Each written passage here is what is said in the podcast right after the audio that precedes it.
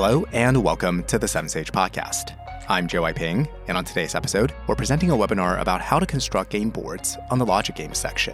7Sage tutor Raphael discusses ways to build boards that will let you boost your accuracy and finish with time to spare. Then he and 7Sage tutor Scott take questions from the audience. Good evening. My name is Scott Milam, and I'm the manager of the Seven Sage Tutoring Program. Tonight, I'm joined by Raphael Pillier. Raphael is one of our founding tutors and has developed a well deserved reputation in our program for his expertise teaching logic games. This evening, he is here to discuss the strategies and techniques he uses to help his students master the logic game section. So, without further ado, Raphael, take it away. Awesome. Thanks so much, Scott. Good to see everybody. I hope everyone's having a good evening or I guess daytime in a different time zone. Yeah, so today we're going to be talking games, building better boards. So momentarily I'm going to share my screen. We're going to run through some brief principles that I think are pretty helpful for, for logic games. And Scott, I invite you to definitely interject. I know you have a lot of thoughts on logic games, a lot of thoughts on all things LSAT, especially logic games. And then after that, we'll demo a game, and then we'll try to leave a reasonable amount of time for Q&A, and we'll try to get to as many questions as we can. Scott and I both talk kind of quickly, so we'll probably be able to answer a bunch, but we'll, we'll have to see. Okay, I'm going to share my screen, and we'll get started. Can everyone see my board? Or my screen, I should say. Good. So, just a brief itinerary for what we're going to do today. We're going to start by talking about some principles for board construction. Basically, things that you ought to think about when building boards. But I'm really going to talk primarily today about board construction because the secret of logic games really is that it comes from the board that when you have a good board, it sets your, you up for success. Then we'll talk really step by step what's the recipe for success in games? What's the way that you ought to navigate your way through a game in a way that is replicable and lets you build consistent strategies? Then we'll, of course, talk about splitting, which, my opinion, is sort of the beating heart of board construction. That, Scott, I'm curious if you agree, but I would say 90% of games, the 10% being largely miscellaneous games, 90% have some split, whether it's one rule or several, that there is some split that is good and can help you push out inferences. Curious if you agree. No, I absolutely would agree with that. So in in general, I'm sure you'll get into this further, but when in doubt, there's probably, it's almost always worthwhile to split your board into at least two boards. And of course, you can go overboard with that. I used to have a bad problem of splitting to like six or eight or some other nonsense. But at the very least, a, a two board split often will help you with easy games potentially get through the entire, the entirety of the questions without actually having to draw out any additional boards, which is really kind of key to you being able to tackle those easy games very quickly. Agreed. Yeah. And then we'll talk about getting faster on the diagram a bit. We'll talk briefly about the questions. That's not the focus today. But then the lion's share of this is going to be us actually, no kidding, doing a game together. Since a lot of the time you can understand it in theory, but it's harder in practice. So without further ado, why are we talking about boards? So I alluded to this already, but why are boards so important? The answer really is just that it's an investment. It's really difficult, of course. You're building a board, you're seeing the timer tick down, you're not doing the questions. You have that sense almost of guilt, like, oh my gosh, the clock is ticking. I'm not doing the questions. But at the same time, it's an investment up front, just like a thorough read through on RC might be, or taking time to read the stimulus on logical reasoning might be. That when you spend time up front on a board, oftentimes the game is constructed by the LSAT test writers in a way that if you have a board that visually represents what's going on and really makes the inferences they want you to make, you can answer some questions quite literally just by glancing at the board you made before even seeing the questions. And it flies by. Instead of having to do all of that work later under in the heat of the moment, really, when you're running through the questions. So it's an investment, one that requires some self discipline, but it's an investment nonetheless. No, and I think that's incredibly important, both in logic games and in RC. So often, when people are short on time on these sections, they try to save time in setup or with RC by trying to speed read through the passage. And ultimately, they cost themselves so much more time because when they actually get to the questions, they end up having to do more work on each question. Often, if you're struggling to finish the logic game section and really tackle it under the time or to compete for target time, chances are spending more time in the initial setup is ultimately going to help you in actually being faster, as counterintuitive as that might seem.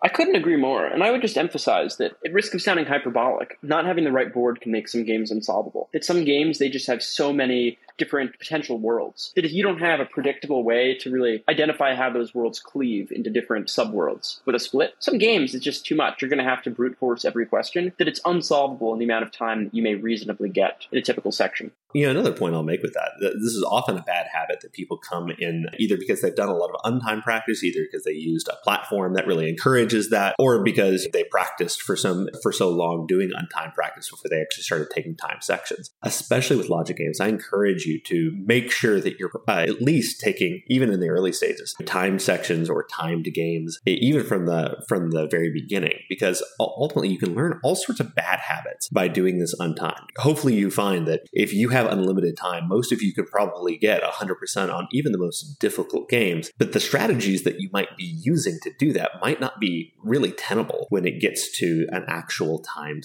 timed game. So you should always be mindful of time when you're practicing games and make sure you're not using strategies like brute forcing every question that might work in blind review but aren't going to help you when you're taking the actual test. Yeah, for the vast majority of games, brute forcing won't be necessary if you've done the work up front. Not always true, but a lot of the time, if you're brute forcing it, it's a sign that something went wrong with your board construction.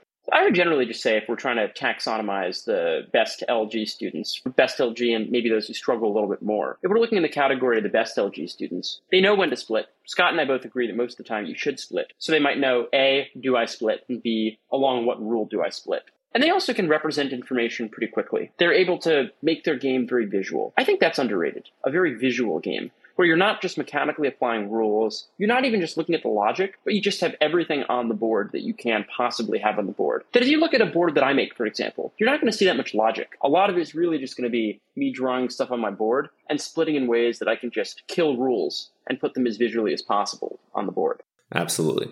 Yeah, and then finally, they can find the quote unquote ideal board. Games are not written in a way that is just there's multiple ways to solve it. A lot of the time, there is a board that really the inferences just fly out and that the questions really seem to trade on that board. So there is often a quote unquote ideal board. Real quick before you get into the next slide, I'm going to answer the most common question I'm seeing in the Q&A and that is yes, we are going to make the recording available. In fact, a slight change from how we've done things previously, we're actually going to email you all a link to to this recording sometime tomorrow morning once we get it posted online. Uh, it's such a common question. We don't want you to have to hunt around with forums for it. So if you're eager to get a, rec- a copy of this recording, rest assured that if you registered for this event, you're going to get it in your inbox sometime tomorrow morning. So I would say there are several principles you want to follow for board construction. The first one I won't belabor. I already talked about this. Time up front is well spent that it feels lousy to look at the clock ticking down and not answer any questions. But time up front is an investment. When you have 10 second questions, 15 second questions, you're going to thank yourself that you were able to swallow that discomfort up front. And I would also just say the second thing is unforced errors kill your time. That there is nothing worse for you than when you misdiagram a rule. Or actually one thing worse, when you misdiagram it and then you get five questions in and you realize, why are there three three correct answers for this question? Or why are there five incorrect answers? and then you realize that the rule that said A comes before B, you accidentally put B before A, or something like that. That you need to do what I call sort of a hard check before you hit the questions. Look through every rule. I don't just mean the logic, I mean the literal English writing, and just double check it against your board. Make sure there wasn't an error. That you cannot have unforced errors. No, I think that's exactly right. And by the way, if this is an area you struggle, this is a thing that you can specifically drill as well. So you know, go through and just tackle some games, pick some from PTs 1 through 35, either they're part of that drill set, and take some of the games and just focus on the initial rule generation at the very beginning of them. That can do wonders for just helping your speed and give a challenge for yourself. Set a time that your your goal is to be able to draw the board and uh, write down all the rules within a certain time, and then make sure you actually got them right again that that can do wonders for you being able to improve the accuracy and the speed with which you can go through these yeah, so don't rush because going back and fixing it always is that big time sink. And then third, I sound like a broken record already and we're only, what, 12 minutes in? When in doubt, split. Miscellaneous games generally don't have a good split. But most games that are of the sequencing or grouping variety, they will have at least one good split. Some games, we're going to see one later today actually, has three splits. You want to split it along all three of those things. And when you do that, you basically have made every single board for a five star game. So when in doubt, you seriously want to split. It allows you to A, push out inferences, and B, to make it more visual. I'll talk about those more in a second. So, like I alluded to, visual is good. That I would say really you can think of it as the desire to avoid having to read rules repeatedly and the desire to avoid having to manually apply certain rules. The absolute best thing is you can place a rule on your board, cross out that piece, cross out that rule, and just know that you never have to think about that rule again. It's just there. So if you can place, if you can split the board in a way that lets you get rid of a piece and get rid of a rule. That's always the best possible outcome. But I would say really it's if you have ordinal preferences here, your lowest preference would be not writing it at all. You have to keep track of it, read the complicated, jargony English, and apply it. The next best thing is, or the slightly better thing, I should say, is logical notation. Writing it as, oh, okay, I know that A and B go next to each other. I'll put a little box next to each other with a switch on it. Or I know that if A is first, B is second. I'll write A1, arrow, B second. But the best thing, put it on the board, cross out the rule, cross out the piece, it's gone. So if you had to break it down, I guess, into five core steps, your recipe of sorts for a game. I would say the first thing is your initial setup. This is really not the hard part. This is just the avoiding unforced errors, avoiding the own goal, so to speak, where you list your pieces at the very top. You write out your rules. You figure out your base setup. Is it a simple five line sequencing game? Is it a basic in out game? Your initial setup, basically, just notating your rules, listing the main, the pieces, figuring out the core setup. So, what game type is it? What are my pieces? What's my main board? And then the next thing is really where you read and notate the rules. Once you've figured out that main setup, you're then going to write down the rules. And here's when you start thinking about that I guess, trichotomy of sorts of rules that you might not write down at all, which should be few and far between, rules that you notate in logic, which would probably be a bunch of rules, and then rules that you can just represent visually on your board right away. So there are obvious ones, like if they say A is fourth, well, of course, you're going to put A in the fourth slot. You're not going to write A4. But there's some that are trickier, like L can go first or second. Well, I would often actually split along a rule like that because then I can ignore that rule and then place L. But in any event,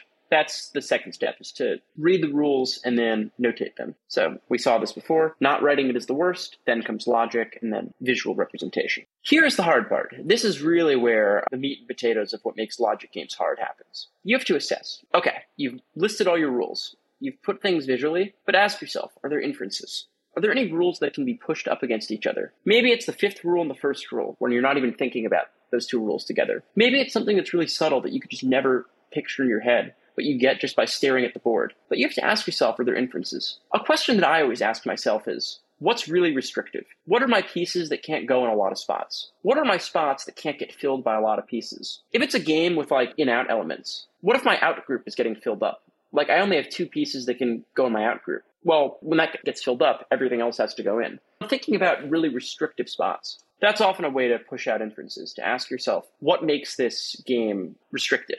What spots fill up? What pieces remain? And then using those inferences, that's often a prime candidate for splitting. Deciding that, okay, there really are only two pieces that can fill spot five. Well, I'll split it two ways. There are three pieces that can go out. I'll try a version of it where they're all, where each one of them goes out. And really the cardinal rule for splitting is splitting is about making your game more visual. So getting rid of rules, getting rid of pieces, putting it on the board, and then also pushing out inferences. The idea that you can just see how things interact more clearly when you split it along two or more different boards. And then final step is just your housekeeping, neaten things up. Circle your floating pieces. If you've placed a rule, cross it out. You've placed a piece, cross it out. Draw, I like to draw a nice little box around my main board to really separate this out from the boards that I'm going to draw for each question, which by the way, you should do. I'm not, I am a huge fan of drawing a new board for every question. That way you can see your boards from prior questions. You don't have messy erasures, anything like that. But then, yeah, I draw a big box from my main board from my initial setup to a no, not to touch it again, not to do anything with it later. Anything you want to contribute there, Scott? Yeah, well, just I know a common question when it comes to you kind of covered in a lot of detail. Here's how you set up a board. But a question a lot of people have is how roughly how long should this take? How much time should they be willing to dedicate to to board setup as opposed to jumping into the questions? Yeah, I have my own thoughts on this, but yeah, I, I thought before I prime you with my answer, I, I just get to hear the unfiltered Raphael version of this. Yeah, in classic lawyerly form, it depends. It really depends on the number of rules. It depends on how many questions. I think for a game that has a lot of questions, spend more time on it. If it's only five questions, there's a little bit more urgency, I think, to hit the questions. That just like people say that sometimes a good proxy for number of boards you can split is no more than the number of questions. I think that applies for time as well. Games that have fewer questions, you want to just get through them quicker. But a game that has six questions, seven questions, well, then I think it's okay then for you to spend a little bit more time on your board making some of those inferences. So it's less a specific number, but rather about a bunch of different factors number of questions, how much time you have, is this game one or game four, et cetera, et cetera. Oh, yeah, I would say that that's a major contributor for me. The earlier, especially as we get into the you know, the more recent season and, and live LSATs, where they've kind of solidified this this format where the first two games of an LG section are going to be relatively easy, sometimes shockingly easy, such that there's really no difficulty of the game other than to complete it quickly. And then a more complicated game three and a fairly difficult game four. Well, if you're really looking to to ace the logic game section, really I would suggest that you aim to complete games one and two in between six and seven minutes each which means that your, your board setup really needs to probably be somewhere in the you know, two to three minute mark at, at most. And, and, that's assuming that you do a really good board that means that you don't have to do a bunch of sub game boards for every question. And then that gives you proportionally more time to set up for, for games three and game four. But I know, especially if you if you do your time right, you should have actually quite a bit of time to set up a, your board for you know, a challenging game four. I know when I took the actual LSAT and I had a really difficult miscellaneous game four, fortunately I had something like 15 minutes on the clock at that point. And so I actually could just take a whole minute where I just, I wasn't sure how to draw this thing, but I could take a second and say, okay, look, I've earned myself this time. L- let me give a couple of attempts of how I might draw this and see which one works. Okay. I, I see why this one is not going to be a good one. So I'm going to, I'm going to go with the second one. And that one full minute, which seemed like forever with the clock ticking down, but that, that extra minute did wonders for me being able to complete that and ultimately with time to spare on the real day. So if you're looking to save time, uh, don't try to save time on setup. Try to save time on questions by making your setup better. I completely agree. And I would just add some urgency to that, that some games actually you have to go fast on games one and two. I think a good example of this is PT68. Games one and two are shockingly easy. That you almost should feel nervous with good reason looking at games one and two. Like this is these are so easy. And then you see game three and it's still pretty easy. You're either thinking I got lucky or more likely game four is going to be a doozy. And that is a game that legitimately most people would require at least 15 minutes to do game four. JY I think said it took him 15 minutes to do that game four. That you if you're not fast on games one and two, you just are not going to finish game four. It's like seven questions, and there are no inferences you can make up front. It's brutal. So certain certain sections are like that. Cool. I think that mostly covers our step by step. So briefly, I've talked about a lot of this. I want to just hit main points here with splitting. I would say a couple of things you should consider. I've talked already about the merits of splitting, but in terms more more tactically, how you actually split, you need to pick a rule that is amenable to splitting. You obviously cannot split upon all rules. Sometimes there are a couple of rules that seem good to split on, so you have to decide which one's better. Here are the criteria I would use to assess which rule to split on. One is that it results in fewer worlds. If you can have two neat worlds with a split, that's better than five, all things being equal. It's restrictive. It's something that you realize you putting it there, there are not that many options. Why does that matter? Well, it means more inferences. Restrictive things typically are going to interact with more pieces. There are going to be fewer possibilities, so you can see a little bit more. So once you do that, it's fewer worlds and it's restrictive. Then you just clone the board. Unfortunately, it's not like JY you just copy paste it. You're going to have to redraw it yourself. But you quote unquote clone the board and then fill out the old rules. I would really suggest being neat about this. I just put the board right next to it and then I very linearly do my split. So if one of my, let's say I was splitting along L1, L2, I'll put L1 on my left side, L2 on my right side. I will really try to keep this very systematic. If I'm doing it with four boards, four board split, something big like that, I'll do square and I'll just go really, really neatly through that. You want to be very careful here not to accidentally mess this up and write the wrong thing. Something to add to fewer rules and restrictive rules there. Anytime the else you, you realize as you're you've you've written down the rules and you're thinking about the different possibilities, if you realize that a piece can only go in one of two out of seven slots, that's a really good suggestion that that might be a good board split. Or and, and sometimes the LSAT just hands it to you, but they give you a rule that says either A is here or A is there, or either A is in first place or B is in first place. Anytime they give you something that clear, it has to be one of two possibilities. The only reason you should not be splitting off a rule like that is that you you see an even better, more restrictive rule that you can do it off of. But anytime you're given that sort of, okay, either has to be one possibility or the other, that's really the, the test writers kind of waving a red flag and telling you, please split off of this rule. And I, you'll generally find that if when you split off a rule like that, you're going to find that you sometimes you can just answer all of the questions without drawing any other sub game boards because that's what the test writers intended for you to do all along. Whereas if you find that, oh, man, every question is requiring that I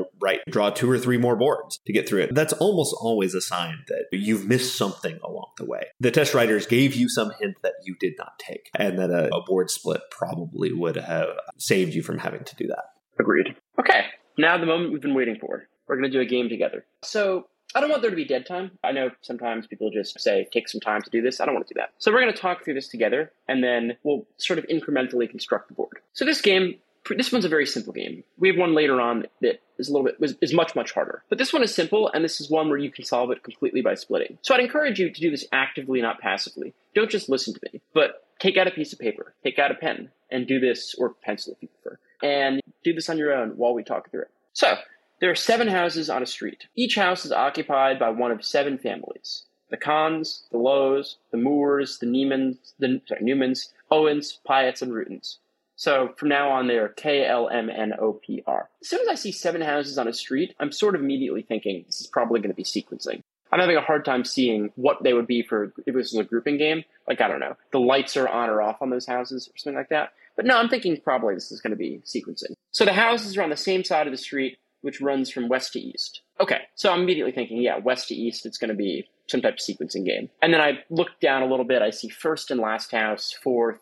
Yeah, it's a sequencing game. So this is a good example of a simple sequencing game with one to one mapping, meaning we have seven spots, seven pieces. Nothing funky like, oh, the Lows and the Moores, they live together. It's actually only six houses. Or one of the houses is empty. Nothing like that. Seven people, seven houses. Okay, so I'm immediately just thinking pretty straightforward. I'm just going to draw my seven houses, seven dashes across, and list my pieces at the top. So I've listed K, L, M, N, O, P, R, seven, and then my seven slots. W and E, they're not pieces. Be very careful about that. The LSAT, they're, they're nice. They're not going to have be like a bunch of letters towards the end of the alphabet you might confuse with W. So you're not going to really be at risk of thinking W is a piece because everything else is alphabetical. Same with E. But if you don't think you need to write it, you don't have to.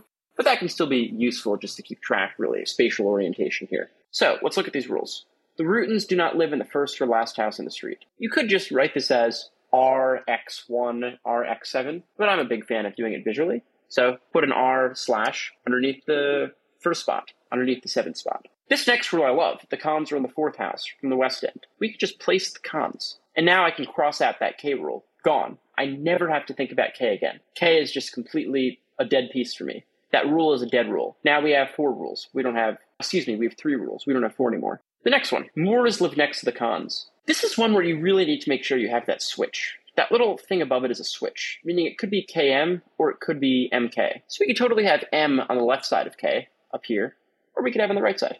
We have no idea. And then we have Pyetts live east of the Kahns and the Moores, but west of the Lows. So you could represent this separately. P to the right of KM, P to the left of L, why not just put it all together? These pieces, they all have the same relationship to each other. And if you're not really seeing why that is, you may, may want to review the core curriculum on chaining stuff up together. But these pieces all have a relationship. K is to the left of L, even if it doesn't say that directly. The fact that P is to the right of K and L is to the right of P means that we can infer a relationship between K and L. Yeah, and something I like about how you've done this is that instead of having four rules listed out separate from the board, you've essentially pushed almost everything onto the board. And then you just have this one little chain that's the only rule that you have to refer to. And again, that because that makes it so much more visual, it makes it much easier for you to see any inferences that are going to spill out of it. It just makes you faster.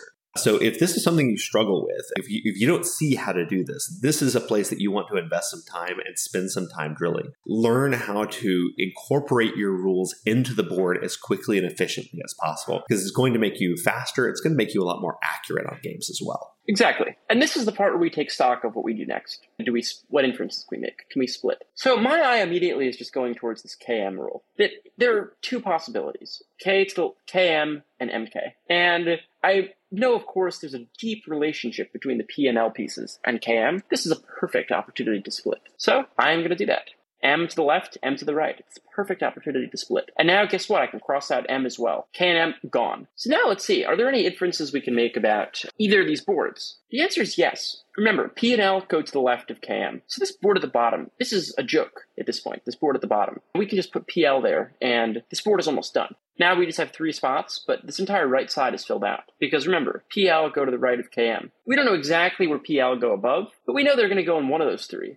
So I would do a little cloud, maybe a circle around it that stretches over these three spots, or a box like that, that basically shows that P and L are going to go to the right of MK. And then at that point, we've crossed out those pieces. K, L, M, or, or sorry, K and M are gone. We're going to circle N and O. There are floating pieces. They're interchangeable. So N and O, they do the exact same thing. If you see N and O both listed as answers for a question, both are wrong because they're interchangeable pieces. So anything that N does, O can do, vice versa. Yeah. And now you'll just get a sense at this point how easy this game is going to be for us. And I guess I should also clarify there are a couple of more things you could split along or push out. So, like in our board, the second board, slot one where R can't go, well, it's got to be N or O, of course. Since if P and L are placed, K and M are placed, and R can't go there, it's got to be N or O. So you could, if you wanted to do N slash O for the first slot, you could do that. But in any event, you're going to see just how easy it is to hit the questions now that we have this completely cracked open. Which the families could live in the house that is furthest to the east? Well,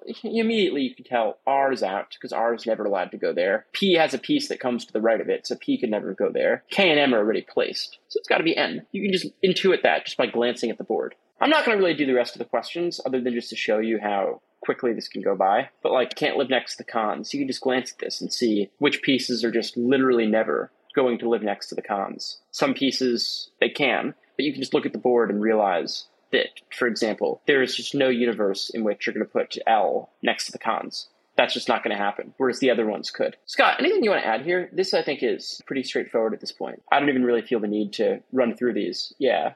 No, and I think you're exactly right. I think be- because you set it up correctly, all of the other pieces just kind of fall, I mean, fall into place. It becomes effortless, in other words, to run through these questions. Now, is every board going to turn into this? Absolutely not. There are going to be hard game three and game four that even if you split correctly, you're still going to have to do sub game boards. There's still things that you're going to have to brute force. There are going to be exceptions where I might have to do two or even three sub game boards to answer a really hard question. And rule substitution questions are always going to be a nightmare pretty much in any game. But if we can save time, and this is a trend that I find myself saying on all of these webinars, no matter which section of the game we're talking about, but if we can save time on the easy material, on the easy games, the easy passages, the easy LR questions, whatever section we're talking about, if we can save time on the easy material, we drastically improve our accuracy on the difficult material. Because ultimately, again, if, especially if you've, you've done your studies, if you've internalized a lot of these rules, your, your BR score is probably you're going to be fairly high coming into your test. The, the key, the, the key difference between you and the score you're aiming for is generally not that you don't know enough. It's that you don't have time to really attain high accuracy on the difficult material. That should be the key of good board design. It should let you tackle the easy games, one, two, and oftentimes three, as efficiently as possible, so that then you have the time to really play detective and work your way through the really complicated, difficult games. Sometimes find their way onto the end of the section. And that's really the difference between someone who is muddling around in kind of the, the middle of the pack or the middle of the bell curve on, on logic games and people who are able to consistently get minus one or minus zero on the section is that they, they've mastered the timing game. They've mastered the strategy. They've got, they've gotten, gotten to the point where really any of the one, two, or three star games are simply effortless for them now. And it's because they are able to visually depict the information. They're able to split effectively and so they're able to just comb through this really, really efficiently. Exactly. And I think that this is one where time up front is just completely worth it. That the questions, you could, no joke, do the questions in three minutes because you really will not have to draw a new board for many of these, maybe even perhaps none of them you, will you have to draw a new board. So yeah, that really does help speed this up. I'm not going to spend a lot of time on this because I do want to save time for questions, but I want to show people a really challenging game that I would say is near impossible without splitting. So we're not going to do this game together. I'm just going to tell you the ways you should split it, or we're going to talk through it together. But this is one an example of how you can actually solve a five star game just by splitting it, which is both necessary and sufficient for this game, in my opinion. So this one's grouping. Or sorry, I'm getting ahead of myself. But seven film buffs. G I L M R V Y. Okay, seven people. Showing of classic films. Maybe we're putting them in order, but nope. Three films are shown, one by F, one by H, one by K. Okay, so three groups. FHK. Each film buff sees one film. So it seems straightforward, right? We have seven people going to three films. You're gonna not have someone just go on like a movie binge and see three films. Each person sees one film. So you're gonna maybe have five people in the F category, or nobody sees the Kurosawa film or something like that. Whatever. So following restrictions apply. So first rule, twice as many see Hitchcock as Fellini. So immediately I'm thinking, what a nightmare rule. I do not want to have to think about this. Oh, am I making sure that there are twice as many in H as there are in F? And I think I mentioned this earlier. Good candidates for rules to split along are those that you don't want to have to worry about. Because remember, when you split along a rule, that rule is gone. It's dead. So if you split along that rule, you don't have to worry about it again. So immediately I'm thinking, I really don't want to have to deal with this rule again. So maybe that's a good candidate to split. But we'll bracket that for a second. Twice as many CH as F. Okay, then we have an always apart rule. G and R don't see the same film. Hmm, straightforward. I would just do a box, GR, not together. Another always apart rule. I and M do not see the same film. Okay, I and M don't see the same film. Cool, always apart. Then an always together rule. V and Y do see the same film. They're a box. They always go together. Oh, and then we have a rule that I love. L is an H. Great. L is gone. Never have to worry about L again. L is placed. Then we have another rule. G sees F or K. Again, I'm thinking that's a really attractive split candidate. G goes in F or K. Well, I can get rid of G and I can fill up two of the spots. So at this point, I can also push that up against this G and R rule. So I'm seeing kind of two really attractive, or three really attractive places to split this. The first is splitting along how many see Hitchcock and Fellini. One is splitting along the three different spots I could put B and Y. And another is splitting along the two spots I could put G. So which one do I split along? The answer is actually I'm going to split along all three, which is why this game is going to be completely solved out. But the answer for what I do first, I'm actually going to split first along the lines of the Hitchcock and Fellini one. Two times more people see Hitchcock and Fellini. Why is that? It's because that rule annoys me. I really don't want to have to worry about this rule. And it also is going to push out a lot of other inferences. You might be thinking, ostensibly, this is not a very restrictive split, right? Oh, there's so many different ways to multiply two times the number of pieces. We're going to law school for a reason. We're probably not very good at math, that we're not really sure exactly how to do this. Well, the answer is there's seven people, and we have to have at least one person seeing each film. So it really is actually going to be two people see Fellini, four people see Hitchcock, and then there's one person left who sees Kurosawa, or one Fellini, two Hitchcock, and then four Kurosawa. It's got to be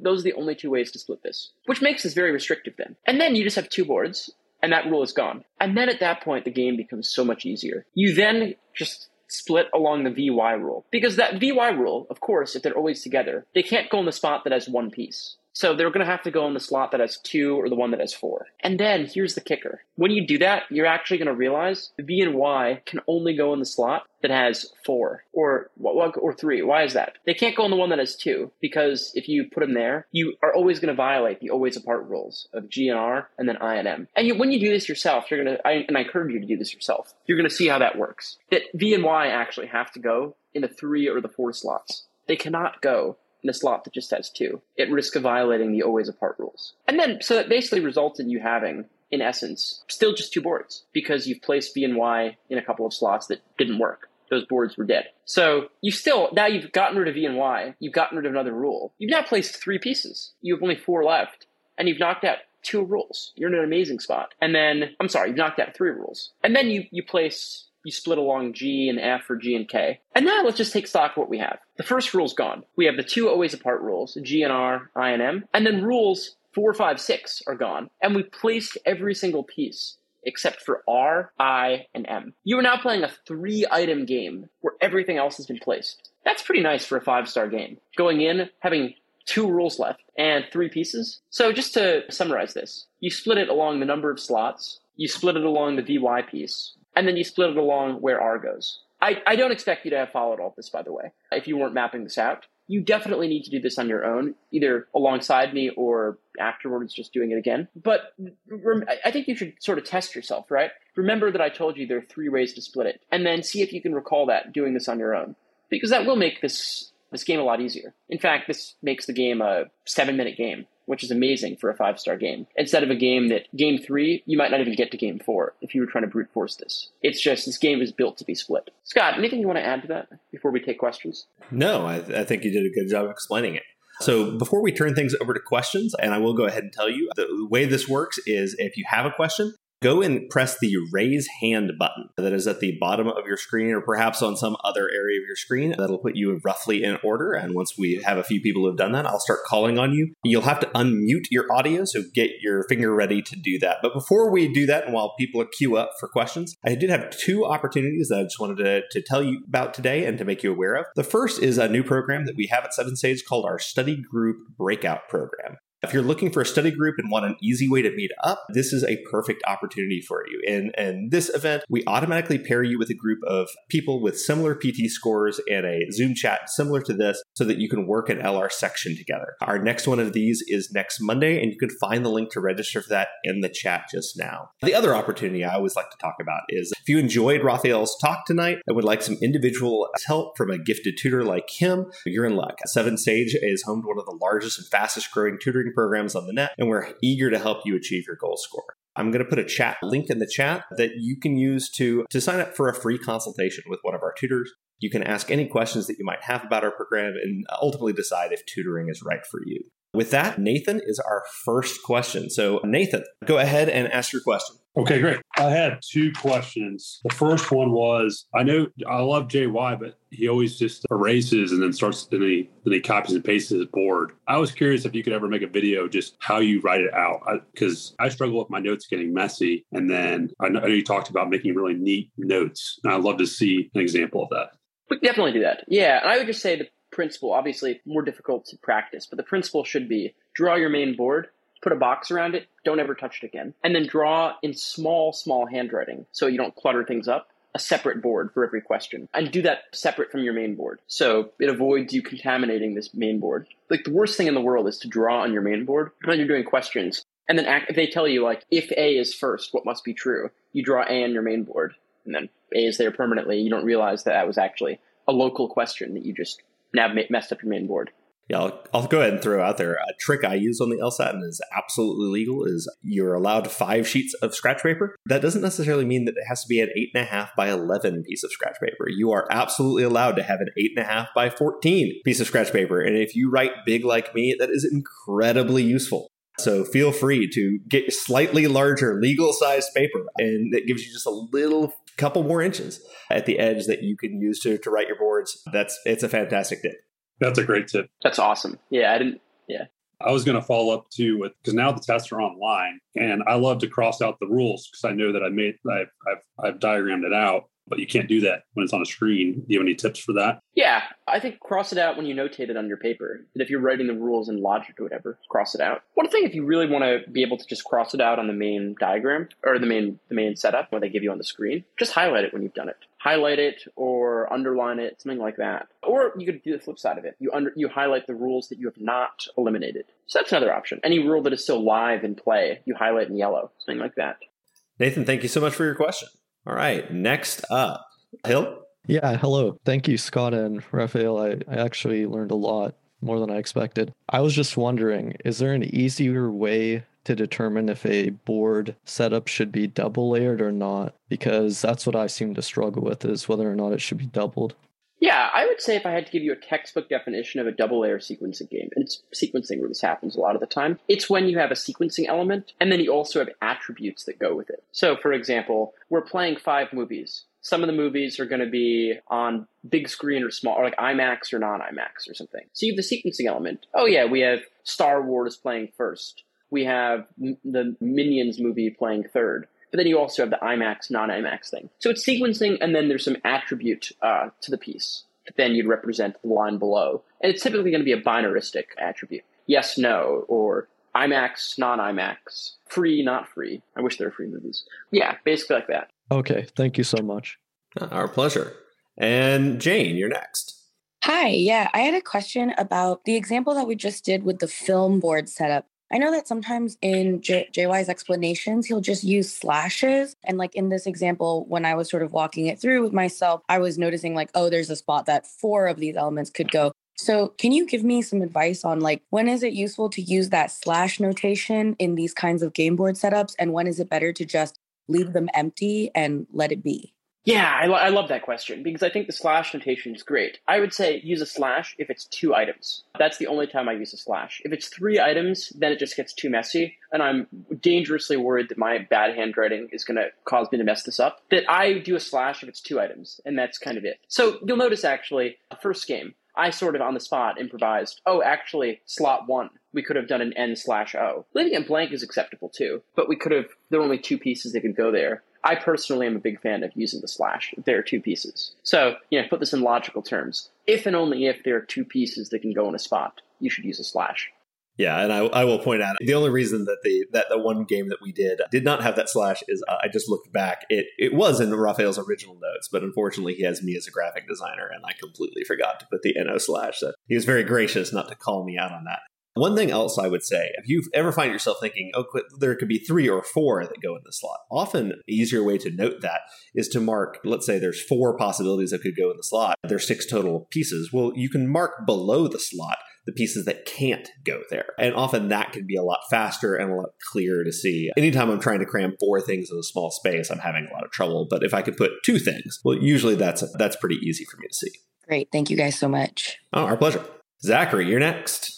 Hi, thank you. Yeah, I had a question. I'm sure I'm probably in good company in that replacement questions give me a lot of trouble. They take a lot of time, right? Just as you said at the beginning. And I was wondering if you could share any principles that you think about in approaching those questions. Yeah, ninety percent of you should should skip them, and I don't say that to in a condescending way. I I skipped I skipped the rule replacement question on my real LSAT. I didn't go back to it, and I, I got a good score, and I, I, I skipped it. I didn't even answer it. So I'm telling you that I, I did that. I, most people I think should skip it. It's a question that is a luxury question that is going to take you probably four minutes or more to do. And unless you have the time, skip it. But if you are attempting it, I would say the big thing is just to realize there are two ways that a rule replacement can go wrong.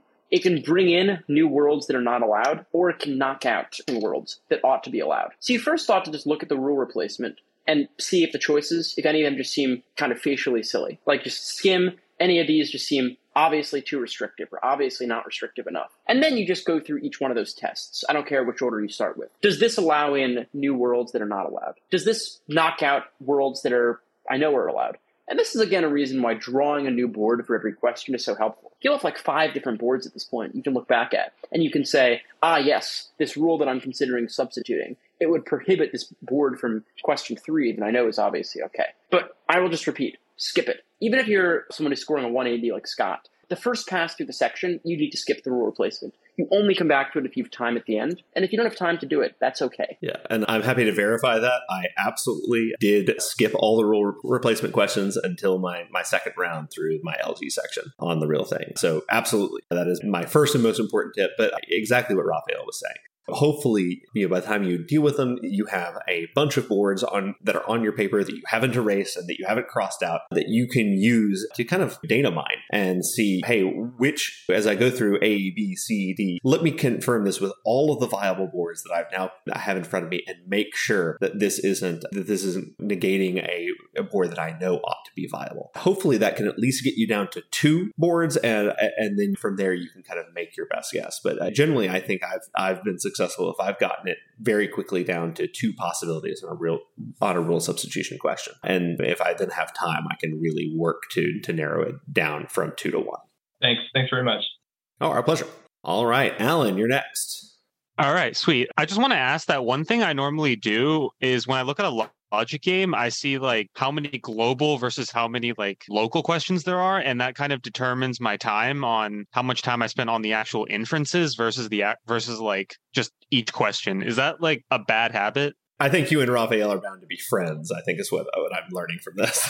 Yeah, I, I, I, think about it very similarly. I think the, the way I would put it is slightly differently. What I do is I actually look for the local questions and then do those first. That any question that gives me a new condition. So, for example, if it says, if A is first, what must be true? I'd much rather do that than just a blanket must be true question. Because I don't know, I, I just stare at those global questions like what must be true, what could be true. I don't even know where to start. Boris, if it tells me if A is first, so it must be true, I can at least write A first and see if more inferences pop out. So I always start with the ones that are local. So for me, it's less about my upfront inferences, but more about I'm going to do the questions first that give me those upfront, that give me those those conditions. So I'll do the acceptable situation question. Then I'll do the questions that give me a new a new rule. Then I'll do the super global ones like what must be true, what could be true, and then I'll do the ones that involve counting, like how many places could F go, or how many pieces could go in the first slot. And then finally is acceptable situation. That's always the formula I follow.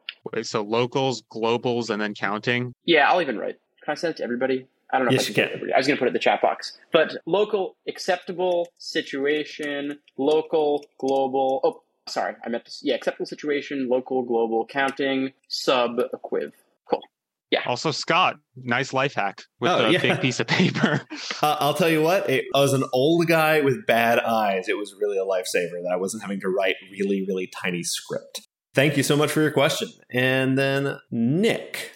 Awesome. Thank you guys. So my question regards very conditional heavy rules for games. So the one that comes to mind is the, the- I'm not going to give it away or anything, but the bus the bus game where you have to Yeah. the, the the seats. And JY in one of his I hate that video game so much. he, he stated that we were supposed to not even try building our sub game boards because it's just so conditional heavy. So would that fall into the category of 10% of uh, the games that we don't draw the sub game boards? And if so, what are the general principles for deciphering which games fall into that 10% category? Yeah, I'm maybe more hawkish on splitting than JY is. I split that game. That I split along the HG rule for that game. I built like what was it? It's six pieces, so it was like HG, HG. I don't remember the specifics, but I definitely split along HG, and then after that, I split along where the K piece can go. So for those of you who have not done this game, you have no idea what I'm talking about.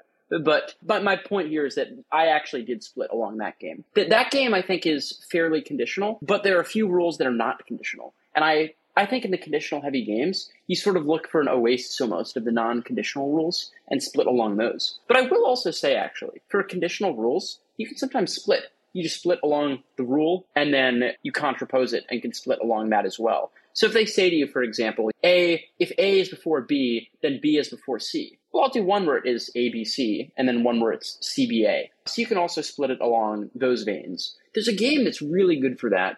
I think it's in PTA. It's the one with like ranking restaurants, where it's like you have the eight restaurants, and it's like if this one's before that, then the other one's before that one. That one is one where it very neatly splits if you do conditional and then contrapose. So long, that's a very long-winded way of saying that game I would split. And more generally speaking, there are creative ways to split conditional games. Awesome. So the contrapose back, and then the conditional statements can still be split. Yeah, hmm not universally, but yeah, yeah, of course. Yeah, and I would just like to take a moment before we take the next question to point out that yes, this is what it's like to work with Raphael. He not only remembered that game, he knows exactly which test it comes from, and knows furthermore the exact rule that he would use to split that game. So, yeah, these are the sorts of people we have working here at 7Sage, and I absolutely love every moment of it. Oh, I appreciate it. So, Julianne, we'll, we'll have you go next. Hi. So I was just wondering that if we're struggling with getting logic games fast enough, how would you recommend practicing? So would you recommend giving ourselves a little extra time, doing it with unlimited time? What's the best practice for that? Yeah, I think the nice thing about blind review is that it gives you the chance to practice that with unlimited time, but after you've done it. I think it, it can actually build a lot of really bad habits if your first pass through is with unlimited time. I mean, I guess what I like about core curriculum, and I'm I'm not saying this just as someone who works at 7Sage, I, I used it myself to study. What I like about core curriculum is the first couple games you do are guided walkthroughs, where you're doing it as JY does it, which means that as he's working through it, you're doing it with unlimited time. But pretty quickly, you graduate beyond that. After doing that for like two games, three games, you're then doing them timed first. And then if you totally wipe out, you only do the first two questions, great. You're now able to do it unlimited time in blind review. So my answer is yes, do them with unlimited time, but the antecedent condition for that has to be first doing it with timed conditions so that you can at least start building those habits of pushing through it quickly because you're always going to have timing on the real test. Yeah, and the one thing I'll add to that is also foolproof. So I actually kind of like this webinar and this topic because this was the section that I really had difficulty on when I was studying for the for the test. Foolproofing really does work. I work through as many questions as you can, identify any that you got wrong under time or that you went too long under time, that you went over target and drill them to the point where they are effortless. And by the time you work through about half of the PTs and half of the uh, logic game sections doing that, you will find that suddenly it does become easy. All right, Martinez.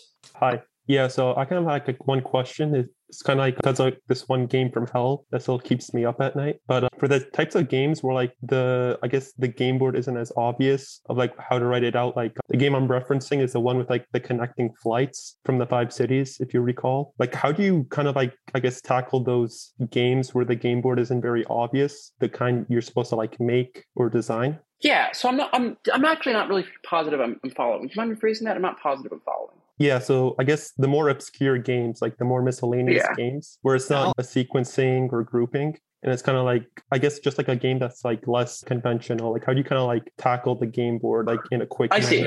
I see. Yeah, I would say the biggest thing for that is to be flexible with your thinking. So be flexible and be willing to go visual. So people mess up those games when they try to just impose a grouping setup or a sequencing setup. If the game seems logical like it goes in a circle, draw a circle. If it seems logical like it's going to be rows of five, draw rows of five.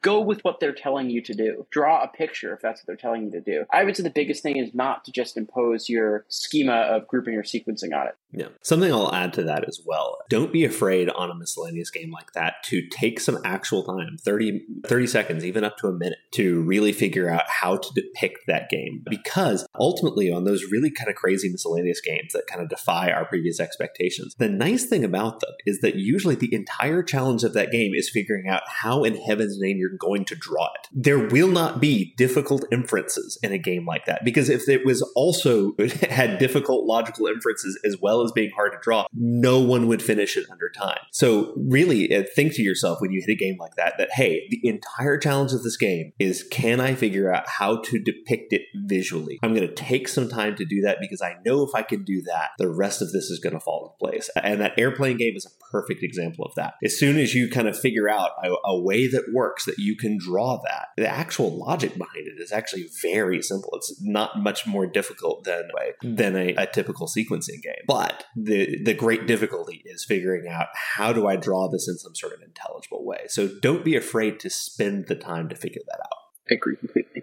Mm-hmm. So, like, would you Awesome recommend question. just practicing those kinds of games more, the more miscellaneous, if you struggle with them? Yeah. Yes. Yeah, and also PT one to sixteen. Those games are weird. And some people say you won't get a game like that again, so it's not worth practicing. I say exactly. You won't get a game like that again because they're so weird. That if you're training yourself to do this obscure games, nothing they throw at you is going to surprise you. Yeah, no, I found the exact same. When I was kind of honing in on that consistent minus zero, I got to the point, you're probably about a month before my actual test, where any standard game type was pretty much effortless. But miscellaneous games were the thing I really struggled with. So that's what I did. I turned back to those really early games that I had ignored because they were all obsolete. And so why do I need to practice them? Well, the value of practicing them, especially when you're you're getting close to test day, is that they force you to think outside the box and to deal with a novel game. And so often on the recent on the recent tests, they love to put a game three or a game four that is some sort of miscellaneous game that forces you to invent a new strategy on the fly. And those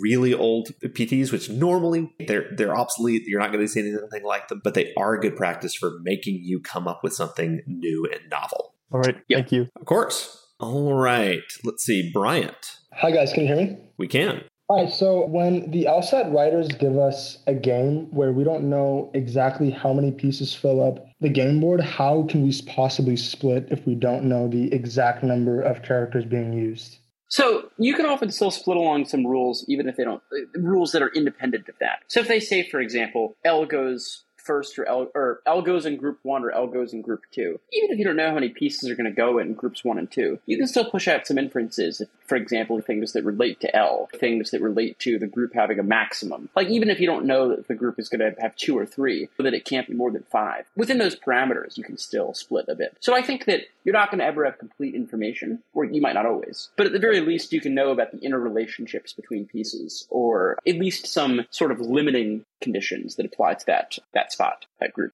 Okay, all right, cool. Thank you. Of course. Works. All right, Jennifer. And by the way, I know, guys, we're a little over time. Of course, if you need to leave, feel free. We probably, I, I see Demirez looks like they're the the last person who raised their hand. We will get through these questions, and then we'll probably close up at that point. But anyone who has their hand raised now, we stick around. We'll make sure to answer your question. Hi, I'm back again. Yeah. so I just wanted to ask a really simple question. We just discussed about the miscellaneous games that are very unusual. And when I, whenever I see the, these questions on the PT, I, I literally get freezed. And I was just wondering, would it be good to come back to these kind of questions after I've done all three games? Yeah, I think that being strategic with skipping around can be smart. I think of it very much just like certain questions, if they're harder, they're luxury questions. Each question is worth the same, but some questions just take more time. But I would not have any compunctions about skipping if it's taking you too long. The logic I gave before about substitution equivalence definitely applies here. That if you feel like you have to skip something, that's that's okay. Yeah, so I would be willing to come back to it if that's what the situation calls for. Of Okay, thank you. Of course. Okay, Kristen. That was actually my exact question that had just been asked, so I'm okay. Fantastic. We love it when that happens. No problem. All right, Derek. Hello. Hey, how's it going? Hi. Good. Good. Thank you. I have two questions. Oh, so sorry if someone has asked these questions. So Spinning board might cost some time. So I'm wondering, uh, but, but for some question, you don't need to really split the board and still can get the question right. So I'm wondering how to decide in the first place before I go into the questions, how to decide uh, for these questions, I should split the board or I should just go into the question directly. And my second question is for some, for some uh, questions, uh, you don't need to make all the inferences. Maybe you can uh, just make a partial inference and can, and then you can find the answer choice. So how to, uh, is there any a rule or suggestion that how to decide whether I should make all the inferences and then go into the questions or I should uh, just make the inference to a certain point and then I should, and, and, and then go to the questions first. Yes, thank you. Yeah, I think that if the good litmus test is how open ended is this game. If the game feels extremely open ended, then it's more likely you're going to want to split because you're just going to be spinning your wheels. But if it's a very restricted game, you've already made a bunch of stuff, you've already figured out a bunch without splitting. Yeah, then the opportunity cost in terms of time may not be worth it. Do you mind repeating the second question? I'm so bad at keeping track of two questions at once. I apologize. Yeah, no problem. So my second question is like, for example, for uh, when you go to some questions that uh, that will go give you additional premise, so yeah. that will allow you to make more uh, inferences. But my feeling is that for some questions, you don't need to make all the inferences, and you can still get the you can still find the right answer. Sometimes you can just make partial inference and then find the answer. So how to decide I should make all the inferences and then go into the questions, or I should just make the inference to a certain point and see the answer choice first. Yeah, I think it comes back to the first question. Well, I guess for starters, flipping through the questions ahead of time sort of is, can be a waste of time. Like it just might end up taking too much time for you to analyze. Oh, this question gives me enough inferences to make a board this way, or that one does. That just feels like a, a not zero cost option in terms of time. But yeah, I would generally say my my previous answer still the reasoning still applies here, which is that when you do the when you look at it up front, you ask yourself how restrictive is this? If it's really restrictive, there's less of a need for you to split it then. But if it's not so restrictive, you might need to pare it down down a bit, which then necessitates a little bit more of a split. Okay, thank you. Thank you very much. Absolutely. Sonia?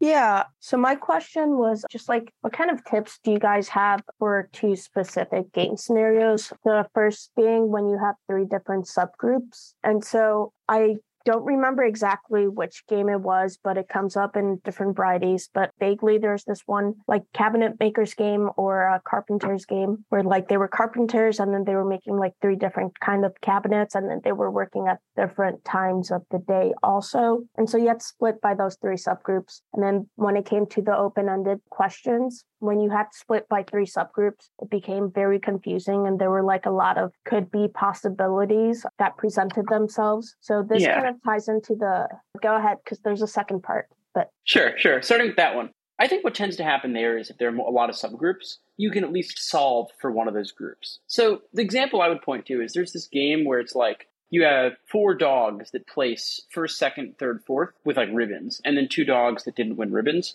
And the dogs are either they they have certain names, then they're male or female, and then they're also a greyhound or labrador. So that ostensibly is just a mess, right? You have oh, it's an in out. There's a sequencing element. Oh, and it also takes place on three layers. But the nice thing is you can actually solve for like two of the rows. Like you can basically figure out oh, all the dogs that are in are female except for one or like these three dogs of the four have to be in. These have to be Labradors. Like so, more groups is more complicated, but it also means sometimes you can solve for an entire one of those rows or one of those groups. But I think the principles of splitting still are the same. That if you're able to determine, oh, okay, the first and second spots have to be this and this, or that and that, I'll just split it along those lines and leave the other the other rows maybe a little bit less complete. But I would say that games are meant to be solved. They're if they make it more complicated with more groups, you'll be able to solve a lot of the groups, a lot within the groups. Okay, so you suggest like approaching it like group by group. I think you can split along some of the group, like dimensions that are just within a group, for example. Yeah.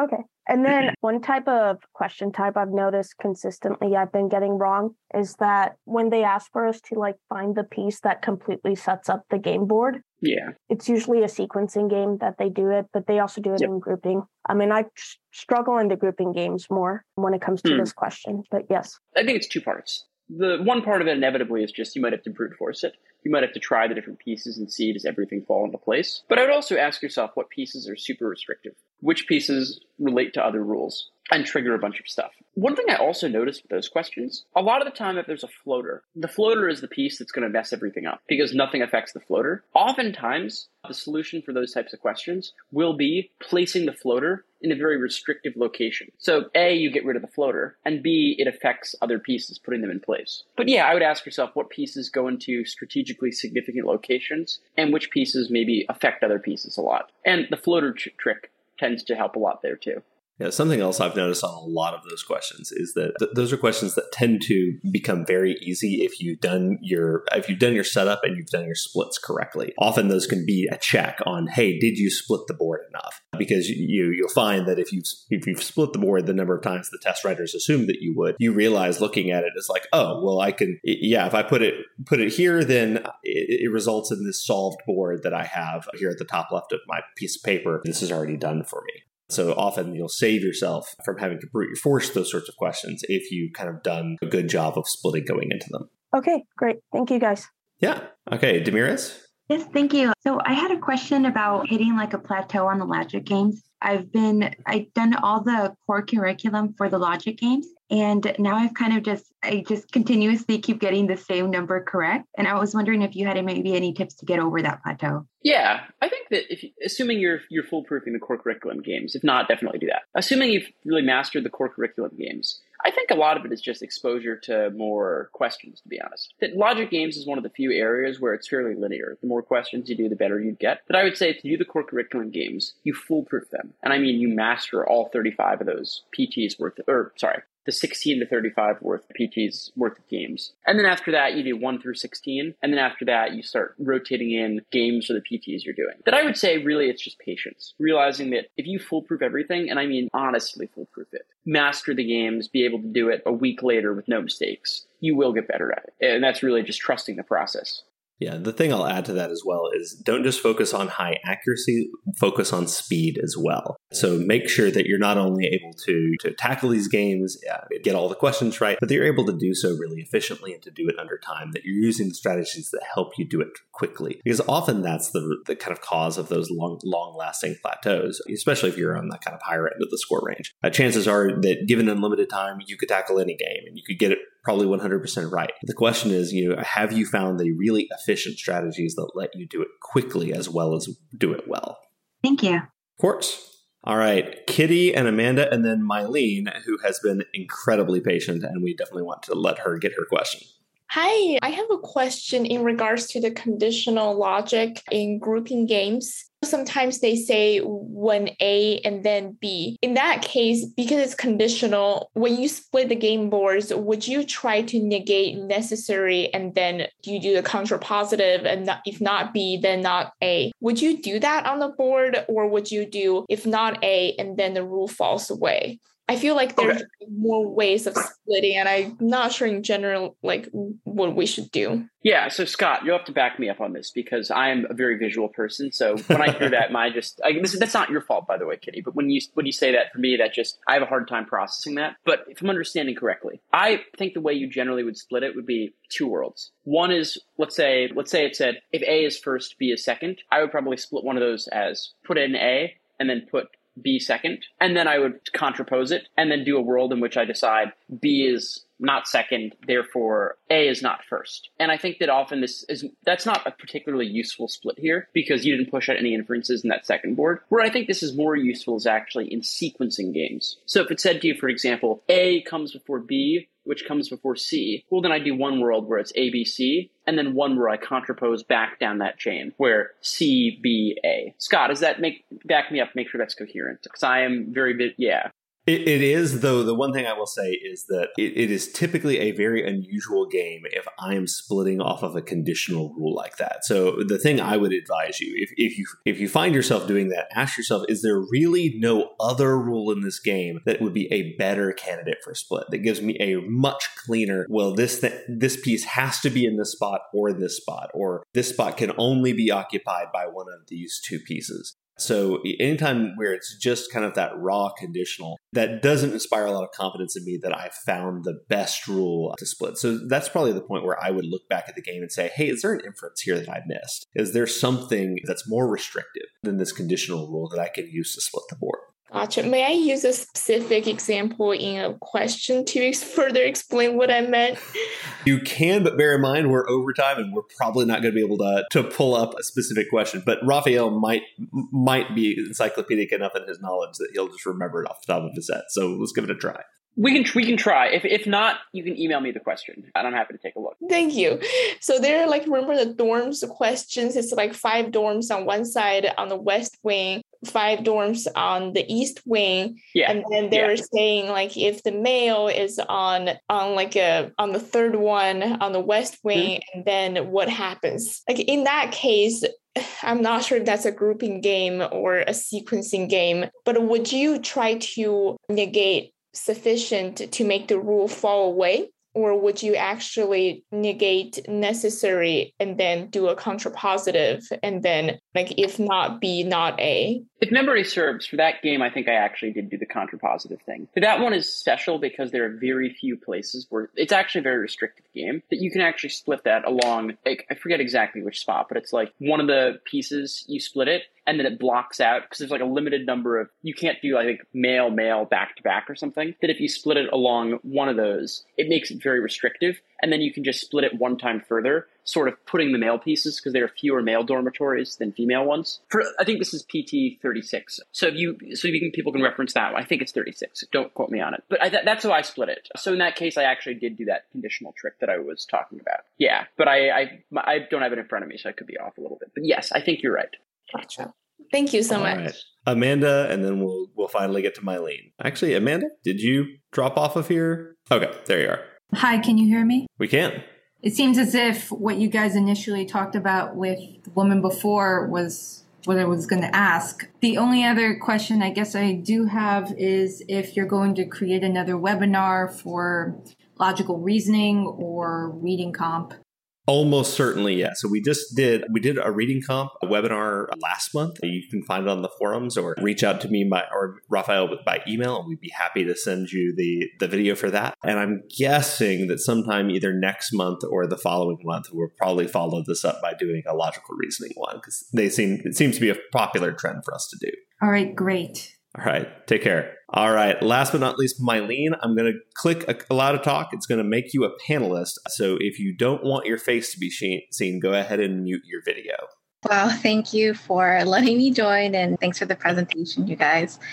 So, course. really briefly, I think you mentioned that it's like kind of a time waste to do a lot of untimed sections. But I'm just from my perspective, is it a necessary evil to do a lot of untimed practice sections if uh, that's how you learn and really master the games? I'm doing a lot of untimed sections. I am picking up bad habits, but the trade off is I'm, I feel like I'm learning and not just feel like my results have been consistently upwards. So I don't know how to mitigate picking up those bad habits while also maximizing my understanding of the games through untimed practice. Yeah, I think untimed practice is fine, but it needs to be through the blind review process, sequenced after you do the game time. So I have no, I think it's it's great that you're doing untimed, but I would make sure that your first pass at the game is timed. That doing that ensures that you're not in a situation where you're sort of using untimed as a crutch and you're the first pass through, you're taking really long algorithmic ways to do rules. You want to make sure that your first your first pass through it is time, so that you can start to see the shortcuts, the ways to make rule make inferences pretty quickly. And then you can take the more long approach to it afterwards on time. So my answer is yes, but sequence it with doing timed first. I see that. So like a balance. All right. Thank you very much, Chito. Oh, our pleasure. And Jacob, you're the last hand up, so you'll be the last question for tonight. Hi, thank you. Can you hear me? We can. Perfect. So I guess my question is Is there such a thing as too many splits? Because, like, sometimes I'll look at like my rules and I'll be like, immediately, I can split this six ways, but there's a lot of variables. And by the time I end up drawing them all into each of my split boards, I end up being over my target time anyway, even though it does sort of pay off down the road a little bit for the questions. So I guess, like, is there ever a situation where even though you could split it a certain number of ways, if there's like a lot of variables or you would have to split it a lot of times, do you just decide to go straight into the questions and do your sub game boards there? Like, what what should the judgment be in those sort of situations?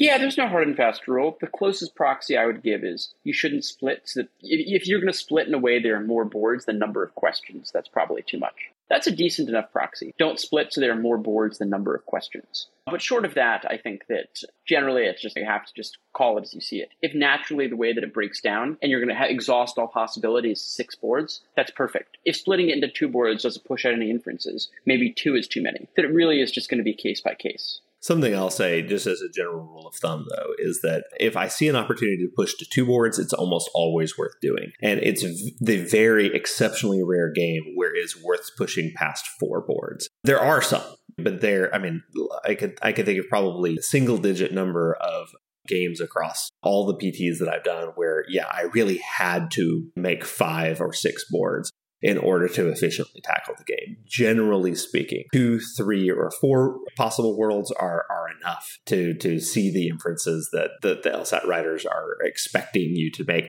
assuming that you made the right splits. That makes sense. Thank you. All right, everybody. Thank you so much for coming tonight, for sticking around all the way to the bitter end. Again, we'll be sending an email out to all of you with a video of all of this, as well as the links that we sent you earlier. Thank you so much. We'll be having another one of these next month, likely on logical reasoning or on some similar topic. Good luck on the LSAT. Please reach out if you need any help with it, and have a wonderful night. Take care. Hey, it's JY again. Thanks for listening, and I hope you got some good advice that you can implement in your own studies. If you are thinking about working with a tutor, get in touch. We'll do a free consultation. You can reach us on 7sage.com. That's it for this episode. Take care of yourself and see you next time.